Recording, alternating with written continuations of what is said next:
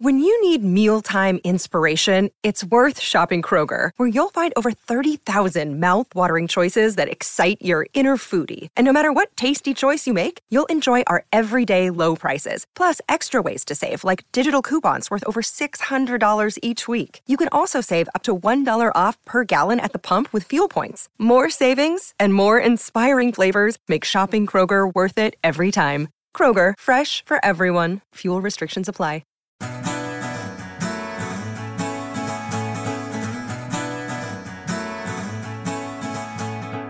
Does it take you a long time to write? It's all different. I was like teaching Madonna how to sing this one phrase, and I was like, "This isn't. This doesn't happen." Honestly, when we wrote it and we released it, I thought, I thought for sure I was going to be murdered.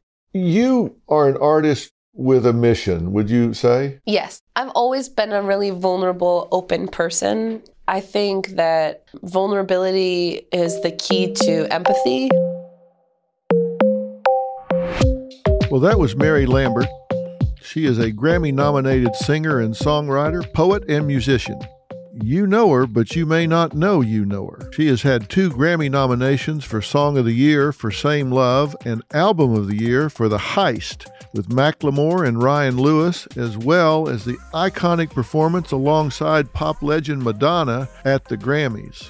And this is someone that writes from a really authentic place. And she holds nothing back. She has suffered from PTSD due to rape. She talks about it very honestly.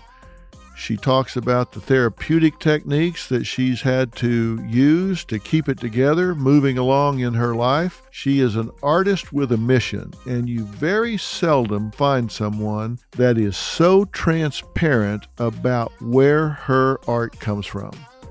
You're going to find her refreshing and funny. So here we go with Mary Lambert. Another day is here, and you're ready for it. What to wear? Check. Breakfast, lunch, and dinner? Check. Planning for what's next and how to save for it? That's where Bank of America can help. For your financial to dos, Bank of America has experts ready to help get you closer to your goals. Get started at one of our local financial centers or 24-7 in our mobile banking app. Find a location near you at bankofamerica.com slash talk to us. What would you like the power to do? Mobile banking requires downloading the app and is only available for select devices. Message and data rates may apply. Bank of America and a member FDIC. The first page of a book never tells the full story. And those news alerts and headlines, like the ones we get on our phones, don't even scratch the surface of what the story is really all about. Stories are like people, multi layered and complex. It takes some digging to find the truth, but when we find it, it can change our world. We like to dig. The news on Merit Street. Essential television.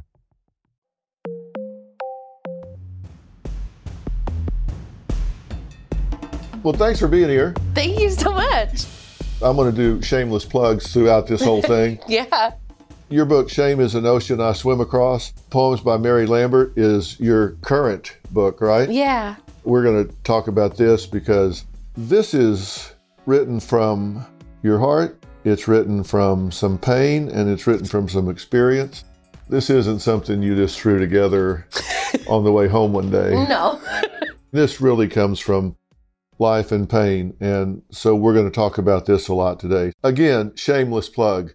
Shame is an Ocean I Swim Across by Mary Lambert. I'm not even pretending that I'm not trying to promote this because I am. It's moving and it's something you should read, and I highly recommend it. So we'll talk about that as we go along. Thank you. Wow. Why do you say wow? I don't know. It was just really generous. I mean, I'm going to cry. it's just really nice of you. Well, you can cry. I'm going to. I That's cry all a lot. This is a work of art, and I'm really impressed by it and impressed by your courage and a lot of the things that you do. You are an artist with a mission, would you say? yes.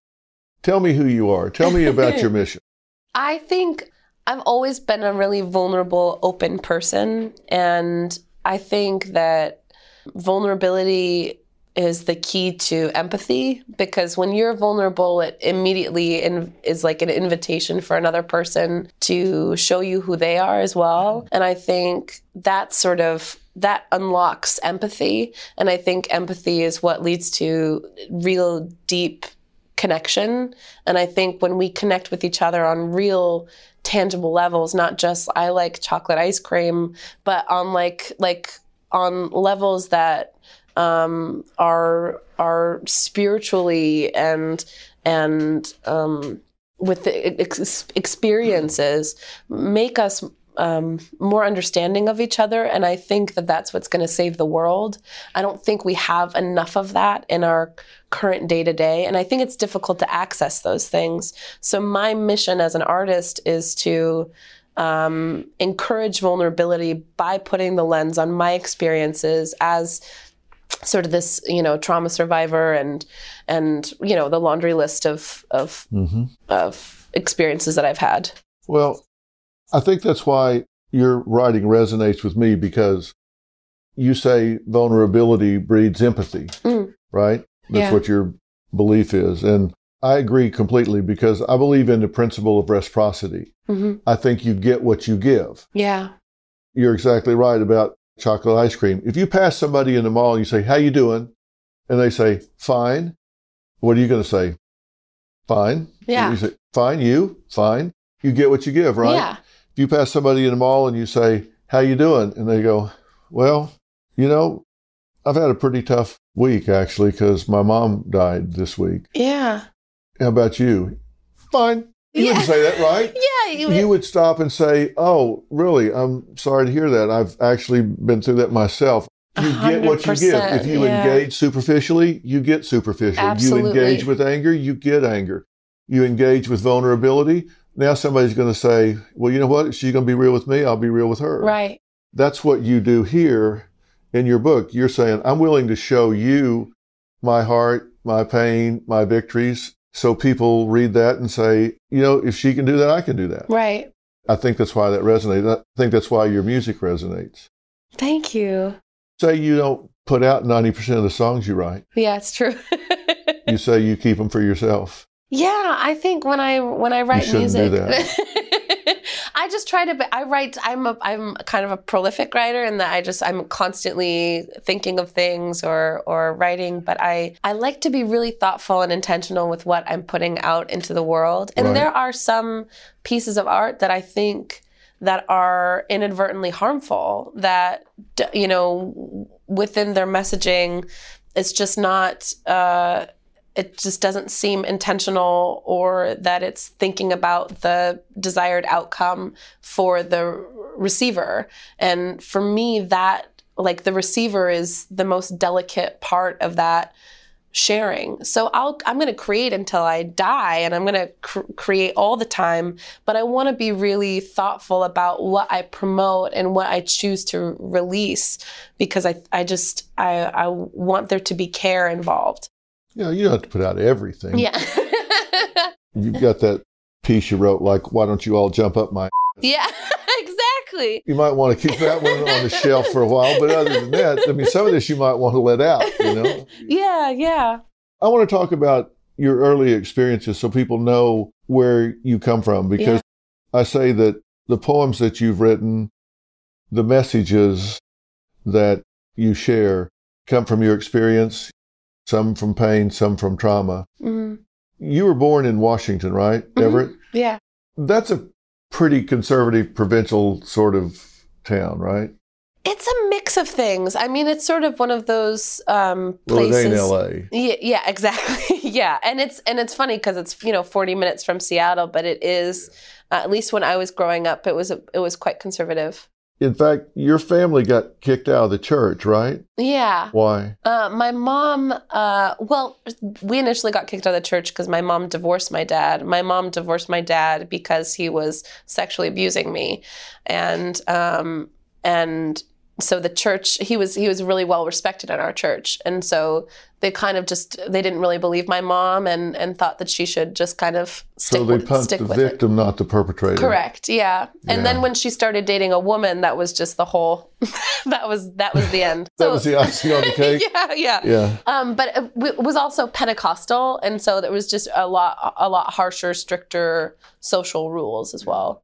I've always said I love the Lord. It's Christians I can't stand. I'm with you. I'm with you. So they keep the sexual predator and kick out the mother and child. Mhm. Okay. Seems reasonable. Yeah, seems reasonable to me. And they knew that there were allegations that he was sexually abusing you. I don't know that it was. I mean, I was like five or six at the time, so I don't know all that was sort of shared within the community. And I think it was just very it was very hush hush. But I knew that we weren't welcome to go to that church anymore. Uh-huh. And he was sexually abusing you. Yes, For how long? I don't know. I have I have very little recollection. Um, but I was getting uh, yeast infections um, from when I was about two years old until I was five years old, and then when he was out of the picture, um, they stopped. So Well, that's a pretty good measure right there. right? Yeah. May I say two things? Number one, I'm not going to ask you any embarrassing details about that, but I do want to say I'm very sorry that happened to you. Thank you. I appreciate that. I don't care how long it's been. I'm Yeah. very sorry that happened to you. Have you gotten help with that? I've been in therapy for 25 years. Has it been effective? yes. Yeah, I I recently discovered a different kind of therapy called CRM that kind of changed my life. Mhm. Cuz I it wasn't that I I don't have a issue talking about um traumatic events. It's not and it's also I'm not like glazed over when I talk about it. It is affecting. I do there is a um I am being, you know, honest with my sort of brain patterns and what I'm feeling. Um but I think the way that that trauma has impacted me is something that's more more uh, spiritual and, and almost psychic and has to do with things that even my brain can't totally control. So I wanted to try different tactics and different um, ways to um, re- rewire some of that in at least ways that it seemed to affect my behavior. Mhm. So I and I remember after so after that happened with my father, my mom, you know, started dating other abusive people. And so I remember being like a 7-year-old thinking, "Oh god, like I this is going to screw me up. Like I I want to be high functioning. I have a lot I want to accomplish in life. I have to start tackling this now." So when I was about 8, I um, started reading case studies of adolescents and like with therapists because I wanted to be a therapist and I thought if I could learn how therapists talk to kids, I could talk to myself that way. Mhm. And um, and so it has always been a, a a goal of mine to make sure that I'm um, that I'm high functioning and and that I I I don't um, perpetuate any harm to the world and that I only um, I'm only like a, a steward of goodness and, and kindness in the world. When you started therapy, how old were you? Um, probably about five. Did it help immediately? No. Because you actually attempted suicide when you were 17. yeah, And you had been into drugs and alcohol during that time. Was Yeah. that self medication? absolutely. You went from five, 12 years all the way to 17. Right, And we're still at a point that the pain was so great, right, your escape was to stop living. right. I mean, there were there were repeated additional things that happened at that time to sort of, um, I think, compound the early childhood abuse. I was gang raped when I was 16 in an army barracks. Um, and then I was sort of um, struggling with uh, being Christian and also being gay and also being um, a chubby girl and then also being bipolar. These were just like it just felt like it I it was never ending. And um, that there was a time where it just felt like the only way out. And now as like where I am now, I can't I can't even fathom it. I like get a I, I'll get a new tattoo and I'll be like, why am I doing this? This hurts. You know, I like I really value life so much more than I ever thought I would. But I would say that I don't know that therapy for me personally was as effective from when I was like five to 17. Um, and I think that's just because I my goal with the therapist was for them to like me because I wanted everyone to like me, Right. and it was less about repairing, um, uh, you know, these these coping mechanisms and these brain patterns that had um, resulted from trauma. But what was my survival was writing music and writing poetry and finding these outlets and um, and performing. And so without those those conduits of um, uh, survival, I wouldn't I wouldn't be alive for sure. So you've learned coping mechanisms that you do use now. Yeah, absolutely. Because the comprehensive resource model that the CRM therapy, Yeah. this fight, flight, this is something that you really have to work at because you have triggers that are going to either trigger a coping sequence or they're going to trigger a meltdown sequence. Mm-hmm. You've gotten to the point that this can trigger a coping sequence for right, you. Right, right. And you do that effectively now. Yes. How does that interplay with your bipolar? Do you medicate for bipolar? Yeah. Yeah. Do you stay on it consistently? Yes. Does it work? Yes. Can you tell if the medicine is working overtime? You're having to struggle with it, or is it pretty stabilized for you? I still, I mean, I think it's the nature of my uh, my career and my job and what I do. It's just so there's so much instability, and there was a period of time I wasn't.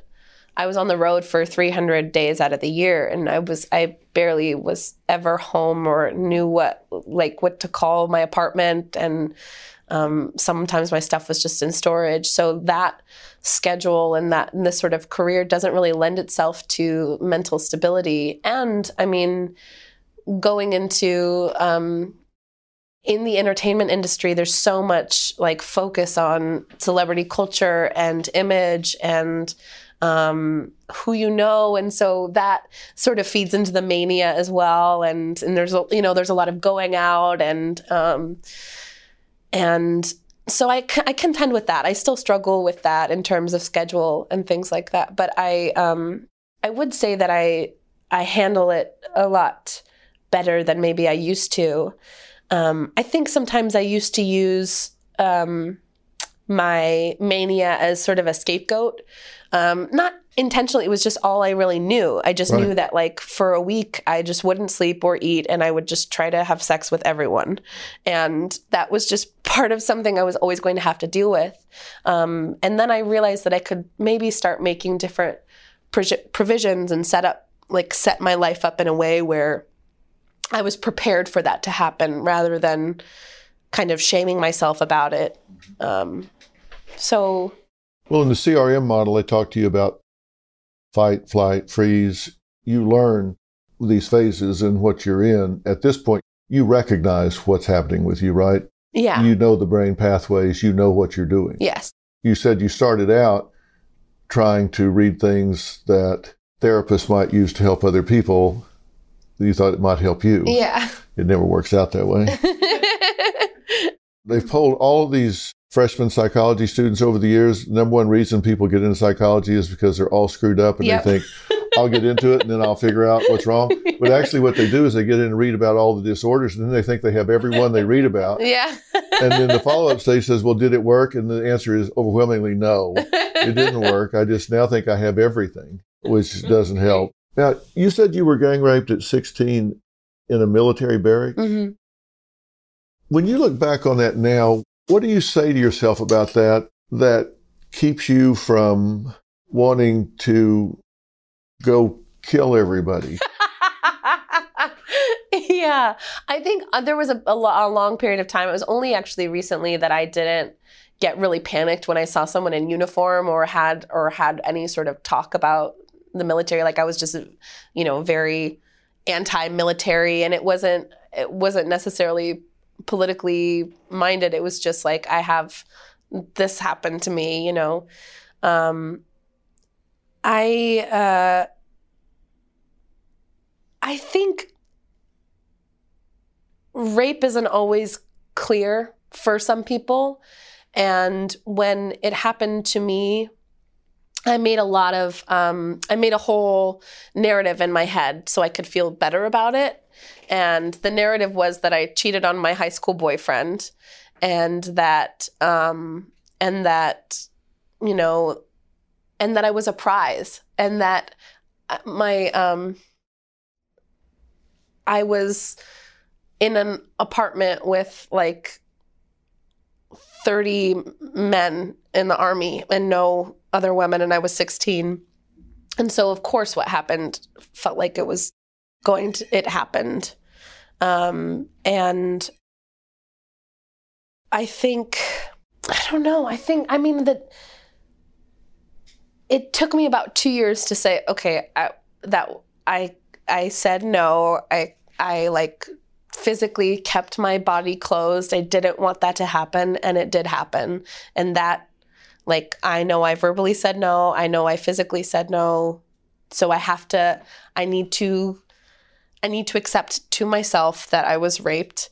But it feels like I didn't want to be, I, I, I didn't want to take that space up because I felt like, rape is like you know it's a it's a man behind a bush with a knife that's you know it's violent and it wasn't necessarily violent i said no and then i didn't i realized i was unsafe so i kind of had to let it happen and so i was like okay i guess I'm just this, this is going to happen now and i feel like there's a lot of people who have had experiences like that where they've been coerced in some way and then finally kind of given. And um, and that just doesn't that just kind of sets you up in a really weird mental state. And i think in retrospect i was like oh god i was 16 years old. And i every time i got to the age one of the perpetrators was that the age that one of the perpetrators was does that make sense so like when i was 23 and then 25 and then 27 i was like i would never I would never do that. That doesn't make any sense to me at all. You, of course, realize at 16, you don't have the capacity to give consent. Right. That's a definition of rape in and of itself. Right. You don't have the capacity to say yes. Yeah. You don't even have to go beyond that. Right. To define your situation, let alone the fact that you're coerced, you're in fear, I realize at that age it looks different, but you see it clearly now, right? Yes, yeah, but it ta- it took a long time to like. Of course, it does. To to to see it. Particularly if you're working that out in your own head and not talking about it with somebody that you can trust, right? To give you a clear perspective, right? Are you clear now? Yes.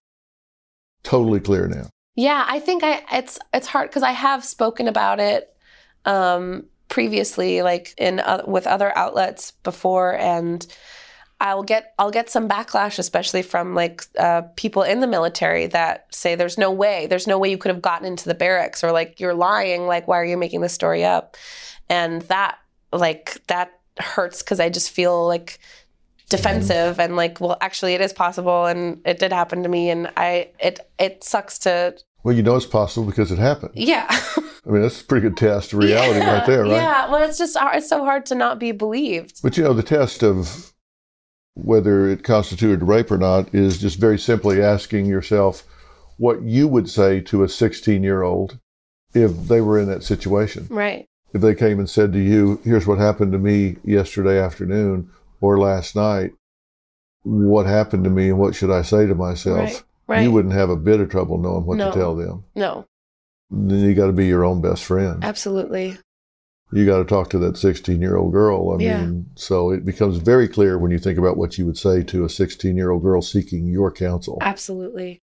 All of a sudden, there's some objectivity there that makes it real clear, right? Right. Yeah. And I think, I mean, um, I feel like that's where I create art. I create art from the the hope that I somehow can retroactively talk to my 17 year old Yeah. self. And you can and do because I have this theory that we should actually cultivate this continuity of ID that we're the same person today that we were when we were two or three or four or 16 or 20 or whatever in terms of not just our physical being, but all of our values, memories, victories, pains, everything. I have two boys, and I listen to oldies a lot, and they say, Dad, your oldies are getting really old. but it is somewhat nostalgic for me because I was homeless when I was 14 on the streets in Kansas City. I don't want to forget that part of my life. Right.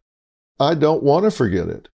I don't want to forget the times in my life that maybe they weren't as good as other times, but they're still part of who I am. I'm still that kid that was there then that had all of the fears, challenges, things that you have to deal with at that point. That's still part of who gets up every day and goes and does what I do today. And when I look at something, it's still that 14 year old kid looking at those things. When I achieve something, that 14 year old kid contributes to it, Yes. takes away from it, whatever. And I think it's important that I stay in touch with them. And that's what I call grounded. That's why I don't ever play the game of life with sweaty palms because I've been poor. I can do poor. Yeah. I know how to do it. Don't Yeah. like it, but I know how to do it. It doesn't intimidate me, doesn't scare me. Same. You give me a good pair of sneakers and something to bounce or play ball with, I'm fine. Yeah. I can do it. And so I stay in touch with that. And so I do talk to that 14 year old kid, just like you can still talk to that Yeah. 17 year old girl. Absolutely. And you can do it through your poems and your songs. Yeah. And when you do, you're now talking to all the girls that are currently 16 and 17 Totally. that share what you said, vulnerability and empathy. That's Yeah. why it resonates. I love that. I completely, I completely agree with um, with that with that theory. I, and I also feel like when I first started going to therapy, there was like this aha moment where I had a therapist that was like, "You need to be a parent to yourself because you didn't totally have grounded parents." So I took that and just really dug into that concept. And so for much of my like uh, teenage years and early 20s, I had this voice that was like a kind of a shaming mom that was like, you can't do that. Why? I don't, it doesn't matter because you can't do it. And so I, I almost created these sort of two different warring personalities in my brain that there was some there was a right way to do something and then there was the petulant child within me. And at one point it just felt like Bellatrix Lestrange locked in a gate screaming about whiskey or something. Like I just that's kind of what it felt like.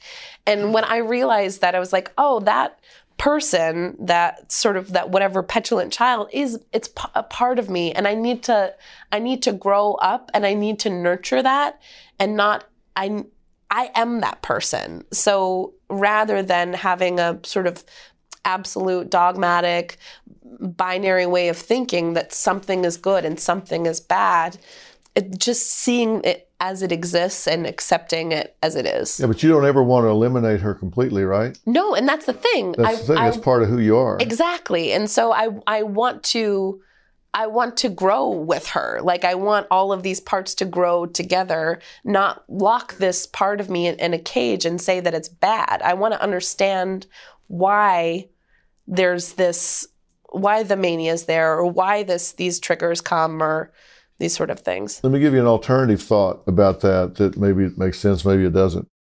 Because I don't think you should take on the role of mother and give yourself all Yeah, of that discipline. But on the other hand, Okay. there is something I think you should do. At least it's worked for me. Because sometimes I think you have to give yourself what you wish you could get from somebody else. Mm, I agree. Because I was 40 something when my father died, and he was a bad alcoholic. And when he died, I had been pretty successful. I'd gone through and graduated number one in my undergraduate class, master's degree class, PhD class, postdoctoral fellowship, chief intern. I got married, had a family, successful in business, responsible Yeah. in everything, went to college on a football scholarship. I'd achieved a fair amount in my life. I was 40 something when my father died, and not one time in those 40 years did he ever say, I'm proud of you. Not one time ever did I ever hear those words. So I came to the revelation I'm going to have to give myself what I wish I could get from somebody else. 100%. It's not that you just don't have it. yeah. You just have to look in the mirror and say, you know what? he might be able to give you that. He can't give you what he doesn't have. Right, exactly. But I can look myself in the mirror and say, you know what? You are a good husband. You are a good father. You're a good provider. You're a good citizen. You're a good this. You're a good that. So you give yourself what you wish you could get from somebody else. Absolutely. And it's not empty. It may No. be better if you got it from somebody else, but it's not empty to acknowledge yourself for that. So I don't think you should be your mother, you know, lecturing yourself, but you can give yourself things you didn't get from her, right. like approval and acknowledgement, and that you didn't get from your dad who treated you in an exploitive way, which causes you to objectify yourself and let men treat you in that way. Mhm. You can give yourself the values that he didn't instill in you. You can Right. give those to yourself. Yeah. So it's not a matter of being your own uh, parent in discipline wise, but Right. it is in terms of giving yourself the gifts you wish you could have gotten from them. Absolutely. And I think that also creates a bit of humanity for your parents as well, because you can allow, you can say, okay, they did the best with the faculties they had at the time. And I, I'm going to take ownership and accountability of my journey and my brain and the choices that I make in this life. And this is my, this is my, this is my life, you know, like I, I'm, I'm in charge here. When you write, does it take you a long time to write, or does it percolate, percolate, percolate, and then just come flowing out? Or is it some of each? It's all different. Every I feel like every every poem or song has a different incarnation in some way. So How like- about Same Love in 2014? It was Grammy nominated. How did that come? that came I wrote that in about 2 hours. Really? Yeah. You pissed me off. Two hours, right? yeah. Okay. We're done here. Seriously? Yeah. Yeah. Okay. Well, I think that's like Real kind of happy for you.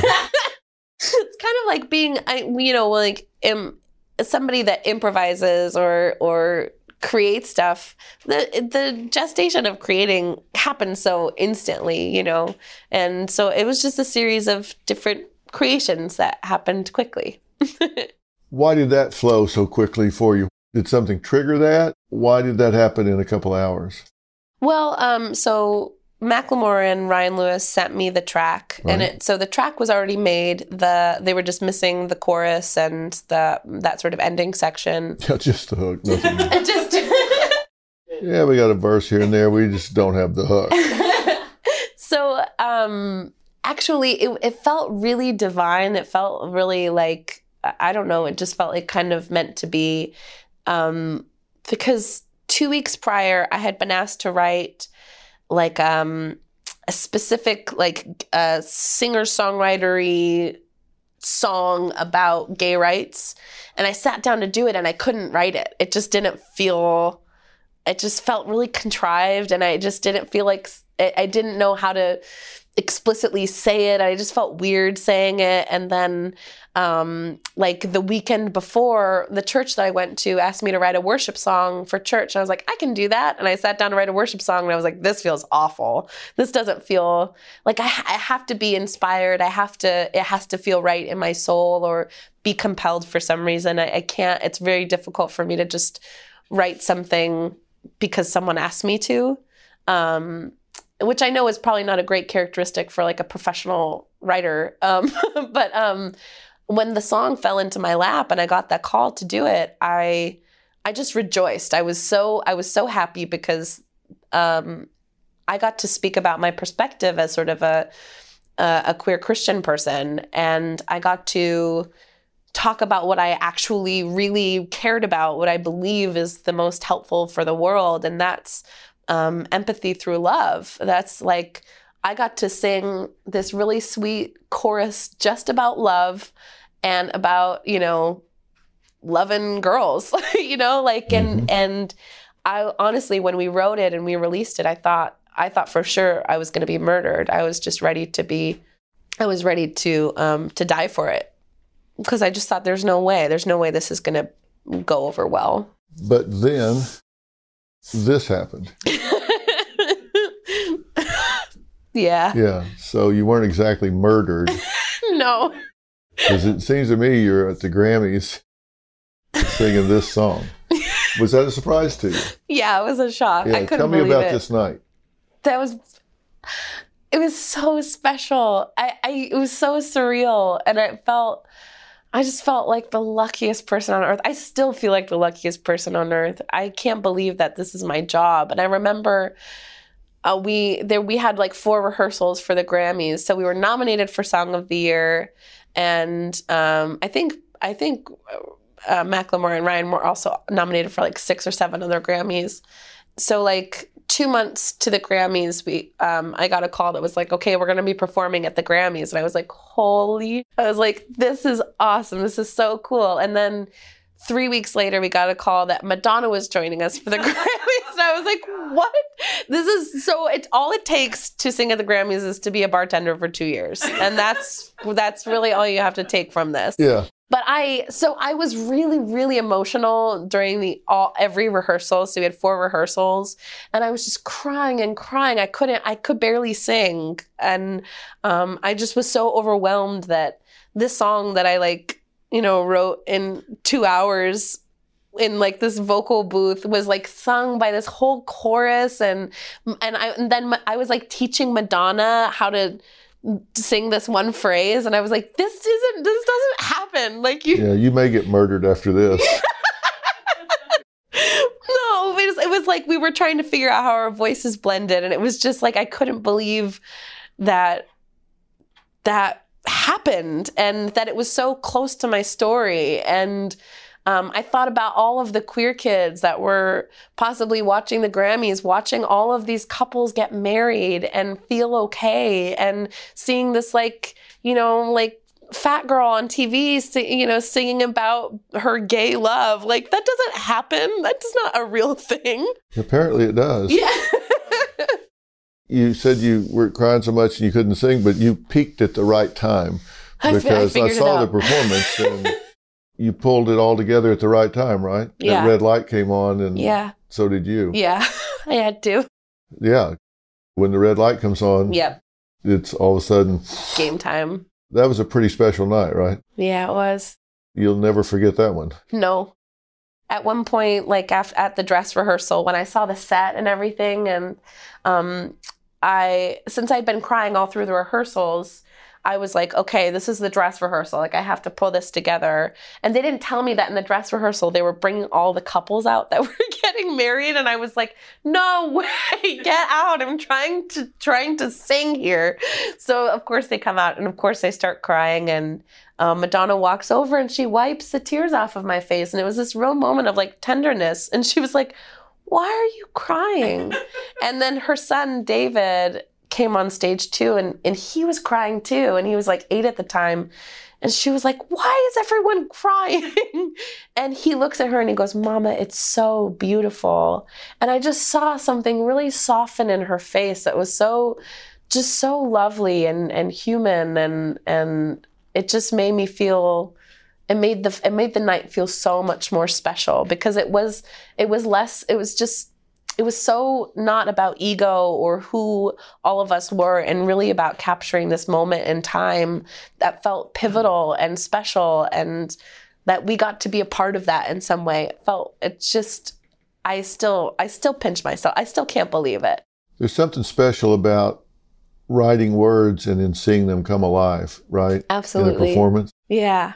That's something special. yeah it is I do that in script. I do scripted shows too, and I sometimes write a script and then watch it on TV. Yeah. And it's like, I remember sitting at a desk writing that, and now I see this whole cast playing this out, and I go, that weird. wow that must be a really cool feeling Yeah, it's like you're talking about, absolutely except not so much. it is Well, but I mean, music and all of that. Explain something to me. yeah These are quotes. I would say relentlessly interrogate your reality, relentlessly interrogate cultural norms, interrogate your shaving practice, interrogate wearing high heels, interrogate wearing makeup, interrogate payment structure. What do you mean? Um, I guess I mean like, you know, the what is that bumper sticker? Question your reality. Mhm. I think I started going through a lot of uh changes about five years ago. Um when I I signed to a record label and I was um, like being, you know, promoted as a pop artist and and I embraced it. I wanted it. I want make me the gay Taylor Swift. I want it. Like I um, I was on that route and there were certain things I was doing um, and certain th- things I felt bad about, especially I think in relationship to uh, my body, uh, what I wore, um, if I was like shaving my armpits enough, um, like what I, why I, why it was important to wear high heels, um, whether I was getting paid the same as somebody else for something.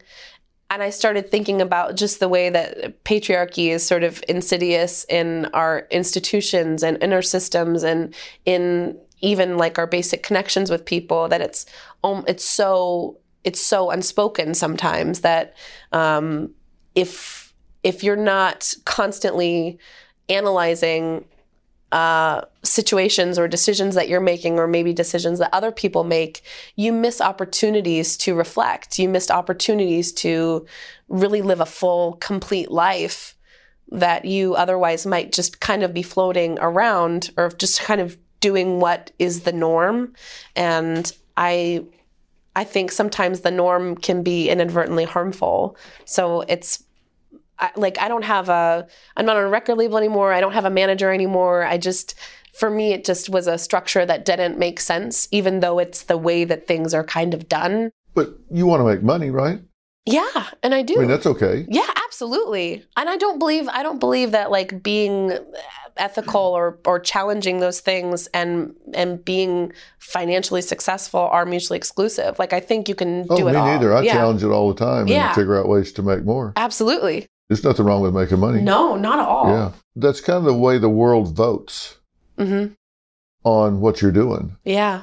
I mean, I'm blessed financially. I don't need to do anything anymore. So it's not about that. That's kind of a keeping score sort of way. Does Yeah. the world salute what you're doing? Right. Because they vote with their pocketbook. Right. You know, if they like your art, they like your this, they like your that, they buy your paintings, they buy your whatever. Right. Then that's kind of a way they vote. It tells you whether you're resonating with or not. Absolutely. Plus, I like to buy. There's nothing wrong with that. no, me me too. I'm a consumer. And I also do a whole lot of things for no money too. So Mm-hmm. I don't feel guilty about it since I do the other also. Yeah, it's a you can balance. balance it out. You said one time when you were talking about your desire to be a Christian and a queer person, and those in some churches, they regard that as being mutually exclusive. Yeah. If you ever asked them to really show you the basis for that exclusion? They have a real hard time cherry picking scripture to do that. Yeah. If you ever ask them to really do that, They know it's in Corinthians and they'll tell you that it's an abomination and that's the only thing they really have. Yeah. And then I can give you about 175 scriptures that contradict that. yeah. So it doesn't really stand up. I think there are actually like 15 lines more about the dangers of shellfish. Yeah. so it's just like you can't, you can't, you can't, you just can't. Well, I was born and raised a Southern Baptist where the theory was God's going to get you. It's just a matter of when. Yeah. And as soon as I was old enough to make my own choice, I went to a different church Mhm. where the God was loving and accepting instead of out to get you. Right. And it was a completely different experience. You said you were confronted by a woman in church when you were 17 that just straight up asked you, How can you be a Christian and be a lesbian? Yeah. And your response was, What? How can you be a bitch and still be a Christian? Yeah. Riddle me that. Yeah. Carol. Just kidding. I don't think her name's Carol. I don't know what her name is, but I hope she's happy. And hope I she hope watched the listening. and was watching the Grammys. So jump up her, Carol. What'd she say? um, I don't. I I'm don't. sure act- she spun around and stormed off. I don't know. I mean, I think I'm sure I said that and then was like, also, it's absolutely like fine. Like this is, I believe in a benevolent God, and I don't know. I don't know what God you believe in. It's really amazing to me how people can be so judgmental and then talk about God loving everyone hmm in the same breath. It's just astounding to me. Yeah, I agree. kind of blows my mind. Doesn't it though? Psychology is kind of the same way it is with the gay community. Psychology and religion are supposed to be totally exclusive. I remember at one point the pastor of the Baptist church, he had said some things to the paper about me having this psychological practice in town and the paper was doing an interview and asked me what I thought about him and what he had said about psychology in general and me in particular. And I said, Well, we have one thing in common. We both think the other is the most dangerous man in town. well, there's so much danger in just saying, just pray away, just pray it away. yeah. And it's not that prayer isn't an extremely valuable resource. And mir- I do believe in miracles. I do believe in prayer. But I think that like prayer is also like enacted by like doing like doing something as well. There's been a lot going on lately about this. I was asked recently by Stephen Colbert what I thought about President Trump eliminating the word transgender from, I guess, the dictionary or the vocabulary or what. He's going to eliminate the term. Have you been reading about that? Oh yeah. What do you think about that? Oh, I think it's incredibly harmful, and there's no other way to justify it other than it's it's it's completely blatantly transphobic. Like it's just it's there's no other way to to say that. It's it's not hurting you. People living their lives as they want to live is not harming you. Why do you want to bar people from living full lives? Cuz it makes you feel weird? Get in touch with your own then. Your Good. answer's much better than mine Oh well, was. I'm, I mean, I'm, I'm. no, yours much like- more thoughtful answer than mine was. It also just seems so torturous. Like it just seems like it's, it's, it's intentionally meant to inflict harm. It's intentionally meant to make people scared and to like go into crisis mode. And I think, and when you're the leader of this country, inflicting that on your on people that you're supposed to lead is so egregious and so harmful. And i mean i just i feel like i've run out of words of of anger. Like i don't know how to even encapsulate it. I just want to it just makes me want to scream. Well, you should write about it. it will just be four minutes of me screaming on top of a d sharp. I could go with that. We could put a beatbox behind it or something. I could go with that. What else makes you mad? um i'm actually really hard to anger Yeah. I'm- How about Bill that I'm a Cosby? little- huh How about Bill. Cosby? bill cosby right now man How about Brett Kavanaugh? yeah f- him too Okay. so other than that, you're pretty chill. I'm I'm a lovely person. yeah. Can we stop putting like perpetrators and so. men's like men that do that in positions of power? When does that stop? When does it end? And when do we when do we start believing women? When does that happen? I want I want to I want the Adam Sandler click like fast forward on this cuz I can't stand this bullshit anymore. It's so and it's what's like I remember watching I I just vividly that second debate between Trump and Clinton and how he was hovering over her and I just I just sobbed. I sobbed all the way through that. I couldn't believe that that was happening and that that person that behaved in such a psycho manner was elected our president and and not only it makes me it not only makes me scared of that as our this is our institution. This is this is what is reflecting like us as people. But also there's there's 56% of people that agree with that and are comfortable with that and and subscribe to that. And i just don't know how to contend with that. I don't i i it has been my life's practice to be kind and empathetic.